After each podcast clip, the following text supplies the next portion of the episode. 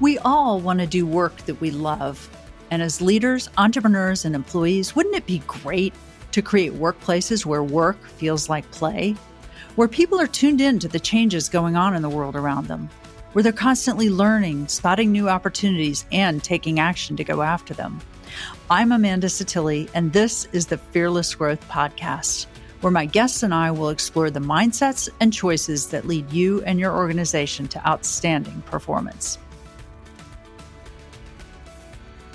Today, my guest is Seth Kahan. Seth Kahan spent much of his career at the World Bank, where he worked on complex global problems spanning many different cultures. He's now a nationally recognized expert on grand challenges. Welcome, Seth. Thank you, Amanda. It's great to be here. Tell me what a grand challenge is. Many of our audience members may not really understand that term. Sure. A grand challenge is a big systemic issue that resists superficial solutions, um, usually is uh, hard for a single mind to grasp because it's systemic. So, for example, climate change or social justice are examples of grand challenges. Um, so it's a big, bold goal uh, that I uh, help organizations to define and articulate where they lead alliances or networks of organizations to attack. To me, the two key ideas are that it's a, a difficult problem that spans many aspects of, of, of the world and people, and also that you build alliances. So tell me about the alliances and who really initiates something like this and how do they how do they think about who needs to be involved and how do they kind of harness the the forces to attack the problem? So an organization that uh, is in in an arena where there is an intractable challenge. So for example i worked with the american nurses association on nurses health because we know that in every category except for smoking nurses are worse off than the average american. So in terms of obesity stress sleep all of that they're worse off and yet, of course, nurses know what they need to do to be healthy. If anybody knows what you need to do to be healthy, it's a nurse. Uh, so, but there's this clearly there's this gap, and the gap is impacted by everything from hiring practices to uh, you know mores and taboos in the nursing profession to mindsets to policies in hospitals, all kinds of things. So that's an example of an intractable problem, and the American Nurses Association took it on because that's their target audience, are nurses. Um, so normally you'll have like a host or backbone organization that sponsors a grand challenge in their domain. And what other entities did they reach out to to help them with this? Well, when you when you take on a grand challenge, one of the first things you do is you create what's called a common agenda. And basically what that is is it's the core agreed upon outcome that you're going for.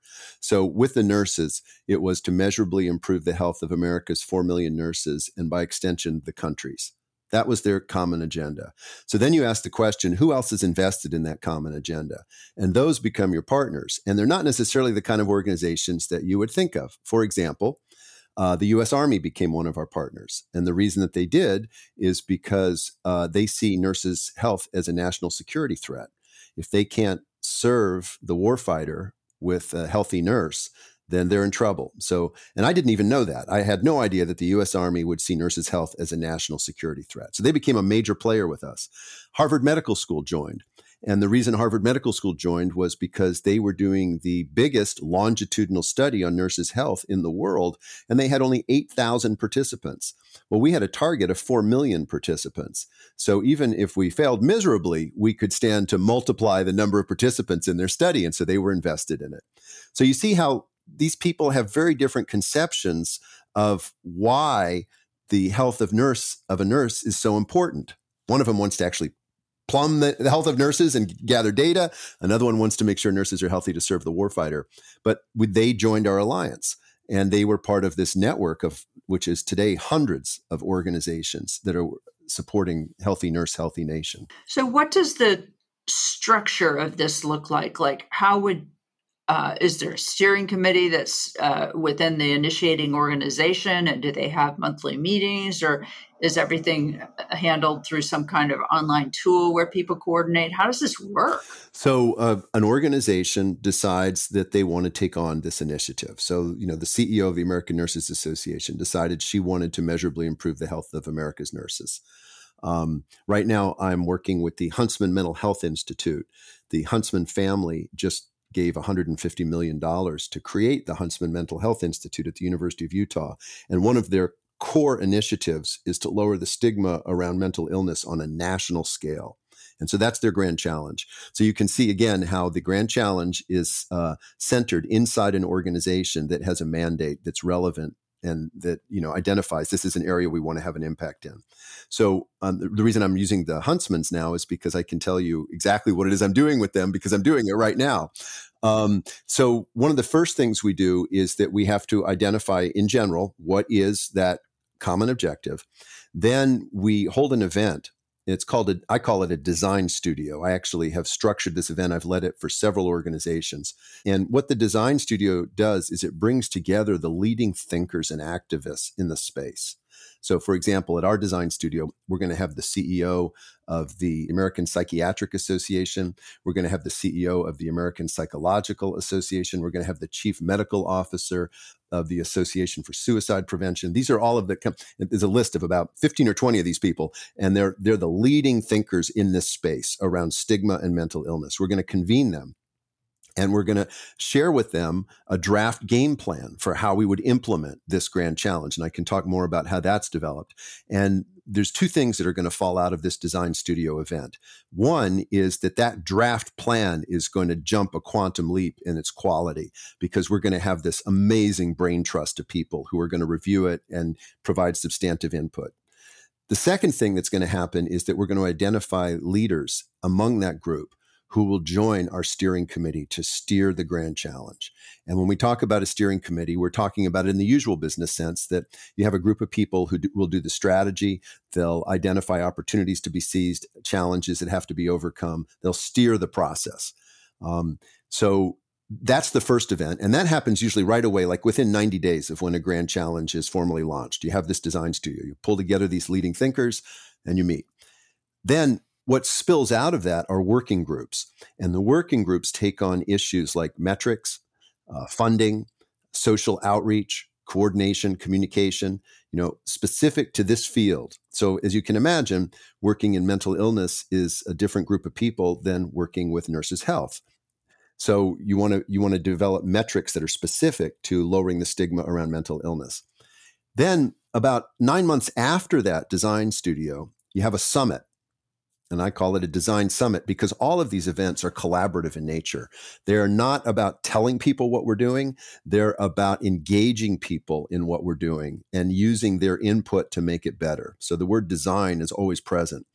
The design summit will involve hundreds of people and organizations, and it will bring together all of the players in the United States who are focused on lowering the stigma around mental illness. Um, and we'll share our game plan. We'll we'll come up with a way for everybody to participate. And the Huntsman Mental Health Institute, just like the American Nurses Association, becomes what's called the backbone organization.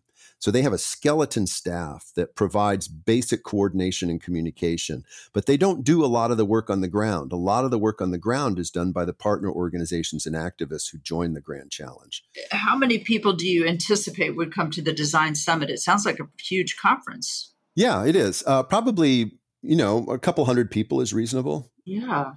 Um, and then the skeleton staff, what would in your ideal scenario what would that consist of? How many people would that be? Um, it's you know it grows over time. So initially it might be um, say two or three equivalents of full-time staff but usually it's a, they're pieces of people right? So you have a marketing communications person. You you must have the ceo involved. So i'm working very closely with mark rapaport who's the ceo of the huntsman mental health institute. Um, and so it, as the initiative grows so does the need for the skeleton staff but it never gets outrageous. I mean i anticipate that when we're in full swing we'll have somewhere between four and five people working on this you know wow. so, yeah. So this is a way for an organization that sees an intractable problem to have a huge impact on the world and the problem simply by being a organizing point or a kind of convener of other experts and other people with resources and passion it sounds to me like yes That's a good way to say it. Although I will say that the word, I'm not sure I would use the word simply there. and the reason is because the Grand Challenge has a major impact on the organization that takes it on. Uh, it becomes one of the primary initiatives and it kind of changes the flavor of everything that goes on in that organization. So, um, when the nurses, for example, took on Healthy Nurse, Healthy Nation, um, they were doing many other things that had nothing to do with improving nurses' health. But Healthy Nurse, Healthy Nation ended up penetrating and permeating all of their other activities. It became part of their identity as an organization. And that's an important thing to be aware of. So, this is not like a project that's isolated that has traditional milestones and that has a clear execution, a deadline where we can say we're done. It's around a commitment to addressing an issue that is basically holding back society or your or your audience from achieving their potential. Um, and some of the grand challenges that I'm starting to work on now include things like climate change. So we're talking about things that are holding back civilization do you ever see a conflict between the grand challenge objective and the other objectives of the organization like profitability other demands on their time uh, how does that work out? Well, not, there's not a conflict between it and profitability because a grand challenge, well executed, becomes a major marketing tool for the organization. In fact, Healthy Nurse, Healthy Nation was responsible for the largest contribution level of the the foundation for the American Nurses Association. The there's a lot of positive press that comes out of it. So it's definitely it adds to the esteem in the marketplace of an organization. Um, now, does it change? Does it compete for resources inside the organization? To the extent that the organization is not aligned with their grand challenge, like for example, if there were a program in the ANA, the American Nurses Association, that was not uh, aligned with nurses' health, that that there would be a conflict eventually, and that would have to get ironed out, right? And what you, of course, would hope is that it would emerge aligned with nurses' health. Mm-hmm. but but it's like a thing that runs through the organization, and everything that's not aligned with it has to deal with that. Well, I could just imagine that um, something else is not necessarily in direct conflict with it, but it just hogs resources away from it. So with nurses, obviously the potential shortage of nurses due to burnout and the COVID situation has to be I would think, pretty top of mind for them right now. And maybe I would just think that all of their mind share suddenly gets shifted to a new thing and it's at risk of forgetting about or de emphasizing the original goal of nurses' health. But how do you see that happening? Um, I think that nurses' well-being is 100% aligned with nurses' health, okay. and I think I think that in that particular example, I know that I'm actually working with the National Academy of Medicine on clinician well-being in the pandemic, um, and one of the things that we see is that we are right now uh, in an unsustainable relationship with frontline healthcare workers. And the burden on frontline healthcare workers is not going to switch off at some magic date in the future. We're going to be in this situation for a long time. So, as a country, we are experiencing an unsustainable relationship with our frontline healthcare workers. Something like 40% of frontline healthcare workers right now are either quitting or contemplating quitting and we're not filling those jobs fast enough. So we have to go through a transformational system change in how we do healthcare in this country, or we're not going to have any in 10 years. And that is fully aligned with nurses' health because those nurses need to be healthy. They they need to be, you know, revitalized, refreshed. They need to be walking into that job full of energy and vigor and uh, and ready to deliver their best performance when it's needed. And so, in a situation like that, you, you can see how the grand challenge is going to shift so that it adapts to the exigencies of the day. I get it now. Thank you very much. That does make total sense. How do you hold accountable, or do you even need to worry about this, the other players that are involved with something like this? Like, I could imagine that you, um, you know, get another player involved, but then they have other priorities and they don't come to your conference because they had a conflict or whatever. Is that is it more just something that you hope people opt in because they're so passionate about it and you don't really need to to worry about the accountability factor? Well, the common agenda is the accountability mechanism. Uh, and you attract people to play at a level that they are invested in that common agenda. So, for example, the US Army literally sees nurses' health as a national security threat. So, they're going to invest in it appropriately. When, when you're leading a network, which is different than leading a parade, right? When you're leading a parade, you say, I'm the leader, I know what to do, get in line behind me, and I'll take us there. When you're leading a network, you're actually activating an alliance of coordinated activity that you're not in charge of. And the only way that you can do that you can have leverage in that environment and leadership to achieve your goal is through the common agenda. So, for example, let's say that Coca Cola came to the nurses and they said, We want to give you $10 million for Healthy Nurse, Healthy Nation, and we want to make sure that every nurse is drinking Coca Cola. Well, if the CEO of the ANA accepted that offer, they would lose all of their members because they've now just taken an action that is in conflict with the common agenda. Even though they got $10 million, they're now hurting nurses' health by providing them with sugar water. Um, so the activities of the host organization have to demonstrate full alignment with that common agenda.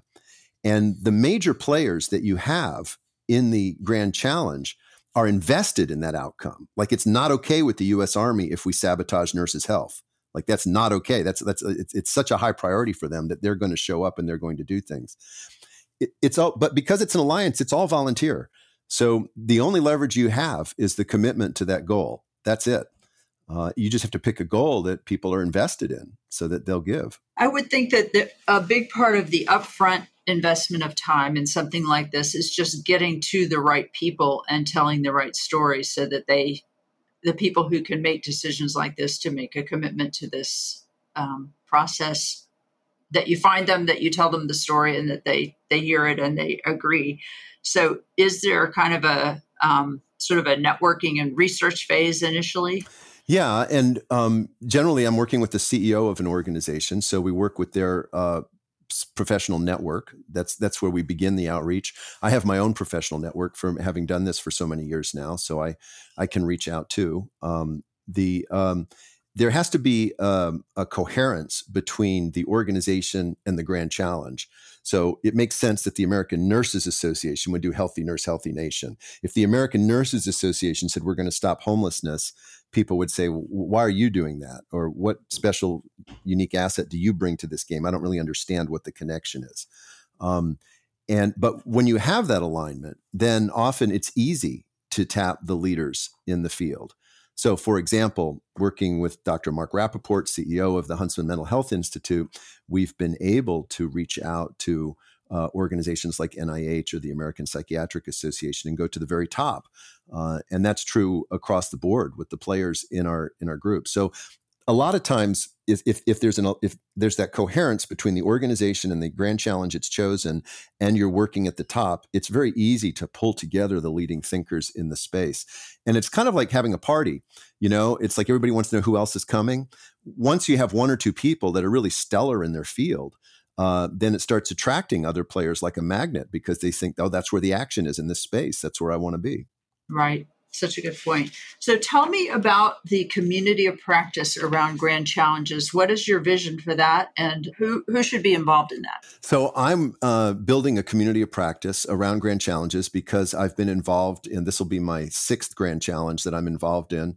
And um, I believe that the world really needs practitioners who understand how to deal with systemic issues that are complicated and too big for one person to wrap their head around. Um, things like climate change and the pandemic and economic disruption and social justice. Uh, so I'm building a community of practice right now, and I'm looking for people who have experience working in grand challenges, whether or not they feel adept. It doesn't matter. If you're in the space, I'm interested in talking to you. Um, I'm also look, uh, looking to identify researchers and PhD students and um, academicians of all kinds, as uh, as well as consultants who are like me, practice in the space, so that we can begin to collectively create a body of knowledge. And then I want to make that body of knowledge widely available for free, so that anyone anywhere in the world who is taking on an intractable problem uh, will have resources to help them succeed. That is a wonderful aspiration. How exciting. Yeah, I'm very excited about it. Thank you. Uh, you've had some really interesting experiences in your past with doing street theater and um, the huge project that you did at the World Bank to organize knowledge across all different cultures. Can you tell us a little bit about how you've used some of those skills or, or viewpoints that you you had early in your career in something as difficult as a grand challenge? Sure. Um, you know, street theater was a love of my life when I was in graduate school. In fact, I dropped out of graduate school in mathematics to start a street theater company. Um, I did a my very first performance piece I did on the campus of Indiana University, and at the conclusion of the piece, the audience got up and created their own performance that we all joined in. Um, and it was a huge surprise. I didn't expect it um, they they formed a conga line and they chanted. I can still remember this. I used to know somebody who used to be somebody who used to know somebody you used to be. I used to be somebody who used to know somebody who used to be somebody you used to know. I have no idea where that came from or who created it, but there was like 150 people in a conga line in this big meadow at Indiana University, uh, snaking around for about 10 or 15 minutes doing that. And then everybody collapsed in the grass laughing. And I thought to myself, this is magic. We created a performance piece and the audience became part of the performance. And that's what I ended up working on for the next 10 years in street theater is how do you engage the audience? Well, that was directly applicable to the work that I did in uh, large scale organizational change because what you want is the audience to join in the change initiative. mm-hmm. And there's some of the very same thresholds that you have to cross. You know, like when you're doing street theater, the first threshold you have to cross is that your audience is on its way somewhere else. So you got to get them to turn their head once they turn their head, you want them to decide the next threshold is you want them to decide to keep looking at you because you can get people to look at you by doing something so strange that they'll run away from you. Mm-hmm. but but you want them to keep and then you want them to stop. And then you want them to eventually join the event. And that's the most difficult of all but it but I learned how to do it, and so I was then able to apply that to organizational change, and that's where uh, we use that in the knowledge management initiative, and it was very successful to enroll in this case economists and project managers at the World Bank in the idea that the knowledge they had collected was their most valuable asset and could be put to work in creating success in their projects. Um, and so I did events at the World Bank initially. I did 14 events that involved thousands of World Bank staff. Uh, the first one we did was actually for a very sad occasion. It was in response to 911. And I had been working with the internal communications team to develop this idea of large scale engagement in a live event when September 11th happened. And um, they said, Well, would you put an event together for this? And I did. And it was extremely transformative for the organization, very powerful. Um, not because of me. I put the structure of the event together, but it, it was the people filled it with their energy. And uh, the grief and the the challenge of those times. And the organization really turned a corner in terms of its internal culture, and we've got to see the power of an event, of what of, of a live experience with thousands of people around a common theme. And then I did 13 more all around happier occasions over the course of two years. And I really got to see how my whole event mindset that came from street theater was able to be put to work in um, engaging people's enthusiasm and harnessing them around a theme. I wish I had that skill set. Seth, that sounds fantastic. um, do you ever encounter a situation where the objective may not be as inspirational and exciting to people, but it's something that just needs to get done? And in that case, how do you get them excited and engaged in the process? Well, the answer is definitely yes. When I was at the World Bank, there were a few events that I was asked to do that uh, people were like, "What? Are people going to come to that?" so then you resort to some basic human, uh, like feeding people. we did an event where we had uh, free ice cream. That really got mm-hmm. people to come out, uh, and it was very successful. We did. Uh, the World Bank went through a transition where its support staff um, basically stopped being support staff and became experts in the systems of the bank. But you know, the old style support staff was basically you know 1950 style secretary, right? That did everything for their boss. And the bank said, we're not going to do that anymore because of technology and everything. Now everybody's expected to do their own email, to do all of their own administrative tasks. And um, so then the question was, well, what are we going to do with these 1,100 support staff that we have? And we said, well, uh, they're already the experts in all of our systems. Let's just move them over there so that they can really, you know, get our systems running to a different level of performance. And that was a huge transition uh, for the organization. And there was a lot of fear around making that transition on all sides because it was a, a system wide change. Um, and I did an event that helped that process along, facilitated that transformation. And to get people to come to the event, uh, we served free ice cream. mm. and it worked. Yeah. People loved it. Everybody was having fun, standing around eating their ice cream bars, and then off we went. Now, I use a lot of performance uh, principles. You know, like for example, uh, my events were 45 minutes long. They might involve 4,000 people, but I never wanted the people who were watching him to be thinking about their feet. I wanted them to be thinking about what is that guy talking about? Why is this interesting? How do I get involved? And so we would, and, and of course, you can imagine in an organization getting coordinating across numerous leaders to have the entire thing be 45 minutes or less. It can be really challenging, but I wanted it to be engaging, fast paced, you know, enthusiasm generating. Uh, and so, so anyways, I'd bring some of those skills into creating these events. So that's a good example because, um, you know, having that many people with their jobs dramatically changed is pretty frightening. First of all, they had a strong relationship with their boss. They knew exactly how to how to do a good job every day. Um, they knew they have actually a position of power in a sense because they can be gatekeepers. And now you're going to put them. I'm just visualizing in this great big pool of support people.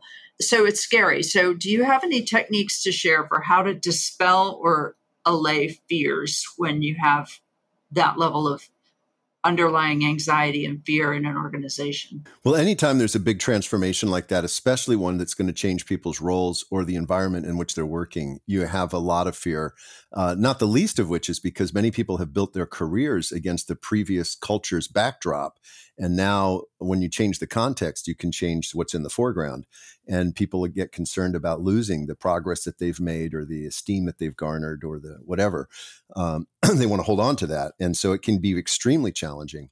Um, I think that the best way to deal with fear is to, first of all, is to allow it into the room. So uh, if people ask questions, if they express their fear, uh, to have people in the front of the room or the facilitator, uh, somebody who's comfortable working with an emotional response and not someone who tries to shut it down. Because if you push fear underground, it will inevitably come up and bite you in the rear. But if you can bring it into the room and transform it in the moment, uh, that's one of the most powerful ways to do it.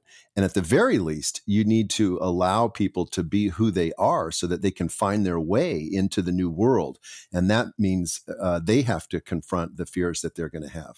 Now, when I say allow the fear, I don't just mean, okay, so you're scared. That's great. Let's all experience being scared. I, you know, that's not what I mean. What I mean, though, is that you honor it and respect it and then help people to find solutions. Some of those solutions can be ready made. They can be things that you bring into the event, uh, information to be shared, or new, new structures that people can use to make the transition. I believe greatly in support and communication in a major transformation. I believe that there's some statistics that show that the budget for a large scale change initiative needs to allocate 3% to communication and support. It's not a lot of money, but in my mind, it's non negotiable. And not having it is a deal breaker for the success of the change initiative. So you need to you need to be ready to, you know, if, if anybody's trying to do the right thing in the new role and they and they get lost or don't know what to do, someone needs to be there to hold their hand. And communi- things need to be communicated clearly, repetitively, so that people know, oh, there's places I can go. This is what my new role looks like. This is how it works, and so on and so forth. So there's this combination of support communication and allowing people to be their full selves in response to a change that needs to happen. That's very helpful. Thank you so much, Seth. Is there anything that you'd like to say about how events in your childhood or family life have uh, influenced your decisions about investing time in grand challenges at this point in your life? Well, I had a pretty rough childhood. Um, there was a lot of mental illness in my family. My mother was a schizophrenic, and I blew out of the house at 16 because my, my house was not a pleasant place to live and I think it really um, it created an experience for me of recognizing that life can be super challenging. And I had to figure out how to kind of build my own foundation and to start living as an adult when I was 16 years old. Um, and that uh, that really changed the the orientation that I had around um, you know life is not always easy and that sometimes we have to rise to complex challenges that feel bigger than we are. Um, on the positive side, my father did a lot of amazing things. He was a university professor at the University of Texas in Austin. And um, I got to see him lead very significant initiatives that really made the world a better place through his uh, uh, teaching experience. And he was an exceptional role model for me in that regard. And I think that I really picked that up and I really run with that spirit today. What was his uh, department? What was he teaching? He taught journalism. Um, and in the, uh, he he uh, pulled together a million dollar grant. This was in the nineteen late '60s, early '70s. So a million dollars was more then than it is today. Um, and he ran two cohorts of graduate students, teaching them how to be mental health uh, PR professionals and we designed a series of uh, PSAs, public service announcements that were shown on national TV. And I was part of that. That was really fun. And it also showed me that I could do something that was really fun and it could have national impact. So I actually went to a retreat with him and his graduate students, and we storyboarded these. I think there were like 10 PSAs. And then six months later, I was up late at night watching probably Bela Lugosi, which is what I used to do when I was a teenager, and uh, you know, and Bram Stoker's Dracula or something like that. And boom, there was one of our PSAs on national TV, and I was like, oh my god, I helped design that, and uh, that was really exciting and empowering to see that. Wow, that's a great story. Thank that is you. a great story of inspiration early in your life and also challenges early in your life that led you to be more courageous and more committed for the rest of your life on really making a difference. So that's super cool. Well, Seth, thank you so much for being a guest. I feel like we just barely touched the surface of all that you're doing with Grand Challenges. And I'm really excited about your community of practice because it sounds like a way for you to vastly uh, expand your influence and enable other people to do the same. So that's absolutely wonderful. Thank you. And if I could just say, if anybody is interested in joining my community practice, come visit me on the web at visionaryleadership.com. And there'll be a sign up thing on the front page. So I'd love to have you there and I'd love to be in touch with you.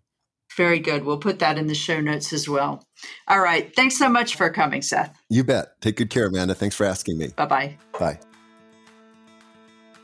Thank you for listening to Fearless Growth. You can find out more about the show at setili.com slash podcast, and you can listen on Apple Podcasts and Spotify.